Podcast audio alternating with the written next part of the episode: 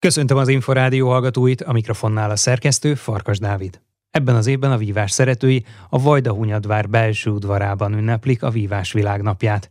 Az esemény szeptember 10-én szombaton délelőtt 11 órakor kezdődik. A Magyar Vívó Szövetség Imre Gézát, Prosi Csatillát és Vitális Eszter delegálta a Magyar Olimpiai Bizottságba. A szövetség elnökségi tagjai közül Kamuti Enő a Fairplay bizottság elnökeként, Nagy Tímea pedig a Halhatatlanok klubja vezetőjeként ott van a mobban. Változatlanul bízik a Párizsi olimpiai szereplés lehetőségében Sonfai Péter, a Magyar Női Párbajtörvívó válogatott szövetségi vezetőedzője. Kunanna egyéni remekléséről és a csapatversenyekről is beszélgettünk. Egy nagyon nehéz szezon vagyunk túl, két világpánk elmaradt különböző okok miatt, egy a háború, másik pedig az uralkodónak a, a halála miatt, és így kellett nekünk mennünk az Európa, illetve a világbajnokságnak. Ahelyett, hogy lett volna egy kis pihenőnk köztem, még az utolsó pillanatban is versenyeznünk kellett, hiszen az egyik világpárt be kellett pótolni két héttel az Európa bajnokság előtt. Azt gondolom, hogy a lányok nagyon jól teljesítettek az Európa bajnokságon, egy ötödik helyet sikerült megnyernünk. A nálunk erősebb franciáktól kaptunk ki, viszont utána nem volt vereségünk. Nagyon örömre szolgált az, hogy Muhari Eszter egyénibe ötödik lett. Kunannának most nem sikerült ezen az Európa bajnokságon helyezést elérnie, de Eszter előrelépése az mindenképpen pozitívum. A csapat többi tagjával mennyire volt elégedett? A lányokkal a szezon elején megbeszéltem, hogy a ranglistát fogom nézni, és egy olyan cserét próbáltam meg eszközölni, mivel hogy a magyar ranglistán negyedik helyre Balog Bella érkezett meg, illetve ő lett az utolsó a negyedik. Én esélyt adtam neki arra, hogy mutassa meg, bár ő még junior,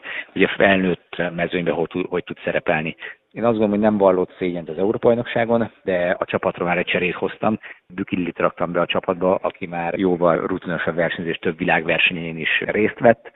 Nagy Kinga volt még, aki a csapatban szerepelt, ő is az egyéni viadal során elkezd egy jobb formában vívni. A csapat is hozzá tudta tenni azt, amit elvártunk tőle. Hogyha a világranglistára nézünk, akkor Kunanna a harmadik, ez ugye azt jelenti, hogy a legszűkebb elitben van, még akkor is, hogyha a nyári két főversenyen nem sikerült neki az éremszerzés. A magyar válogatott pedig a 11. helyen áll a világranglistán, innen kellene majd előrelépni fokozatosan. Mennyire mérvadó egyébként az ön véleménye szerint egy ilyen hányattatott szezonban ez a két világ világranglista? Azt gondolom, hogy Anna szerintem ő az, aki a legjobban várta magától az eredményeket az Európa és a világbajnokságon. Szerintem az Európa bajnokságon egy kicsit nagy terhet is rakott saját magára. És amikor a világbajnokságra kiértünk Kajróba, azért nem voltak tökéletesek a körülmények. A fél csapatom a verseny előtt különböző betegségekkel szenvedett. Volt, aki 39 fokos láza volt, még alig tudtak felállni a pástól. Az egy nagyon jó előrelépés, hogy mindenki 64-ben volt. Ezek után a betegségek után is, hogy Muhari Eszter és Kunanna a 16-ban végzett, ez ez egy nagyon-nagyon szép eredmény. Ezben derült ki ugye az egyéni alapján, hogy Kunanna főtt a a harmadik helyére, ami egy rendkívüli szép eredmény, és egy nagyon-nagyon elitbe bevívta magát. A csapatnak a 11. helyéről azért azt hozzá kell tenni, hogy innen kezdtük a szezont, és ez az a hely, ahonnan nekünk előre felé kell mozdulnunk, illetve el kéne mozdulnunk erről a helyről. Csapatmérkőzésen ugye két naposra szedték szét a versenyt. Az első nap nyolc egyből a francia vállalattal vívtunk, akit Katowice-ben, illetve az Európa bajnokságon is vereséget szenvedtünk.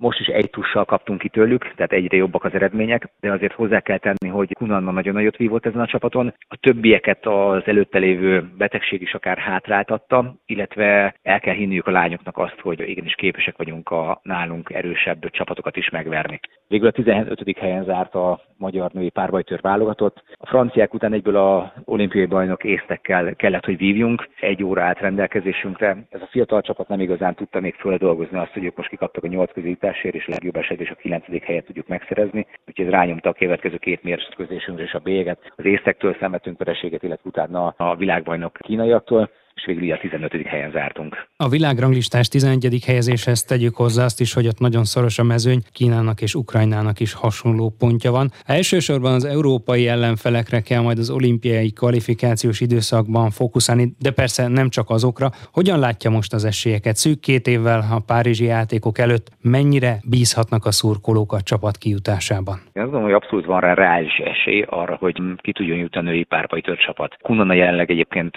kijutó helyen van, van. Egy nagyon erős csapatépítésbe kellett, hogy belekezdjünk, és ez egy nagyon-nagyon fiatal gárda. Tehát a Kunanna maga 26 évével, ő az egyik legidősebb versenyző, a többiek még éppen, hogy csak felnőttek, illetve most öregedtek ki a junior korosztályból. Össze kell fogni azokat a versenyzőket, hogy igenis olyan csapatot tudjunk építeni, amikor három ember tud jól vívni a csapaton, illetve hogyha a kettőnek gyengélkedik is, akkor nem legyenek olyan a teljesítményük, hogy egy embernek kelljen vinni a hátán a többieket.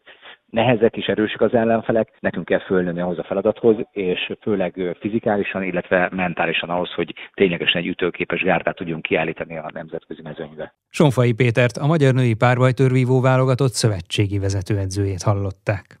A vívó percekkel legközelebb jövő hétfőn délután, nem sokkal 3.44 után várjuk Önöket.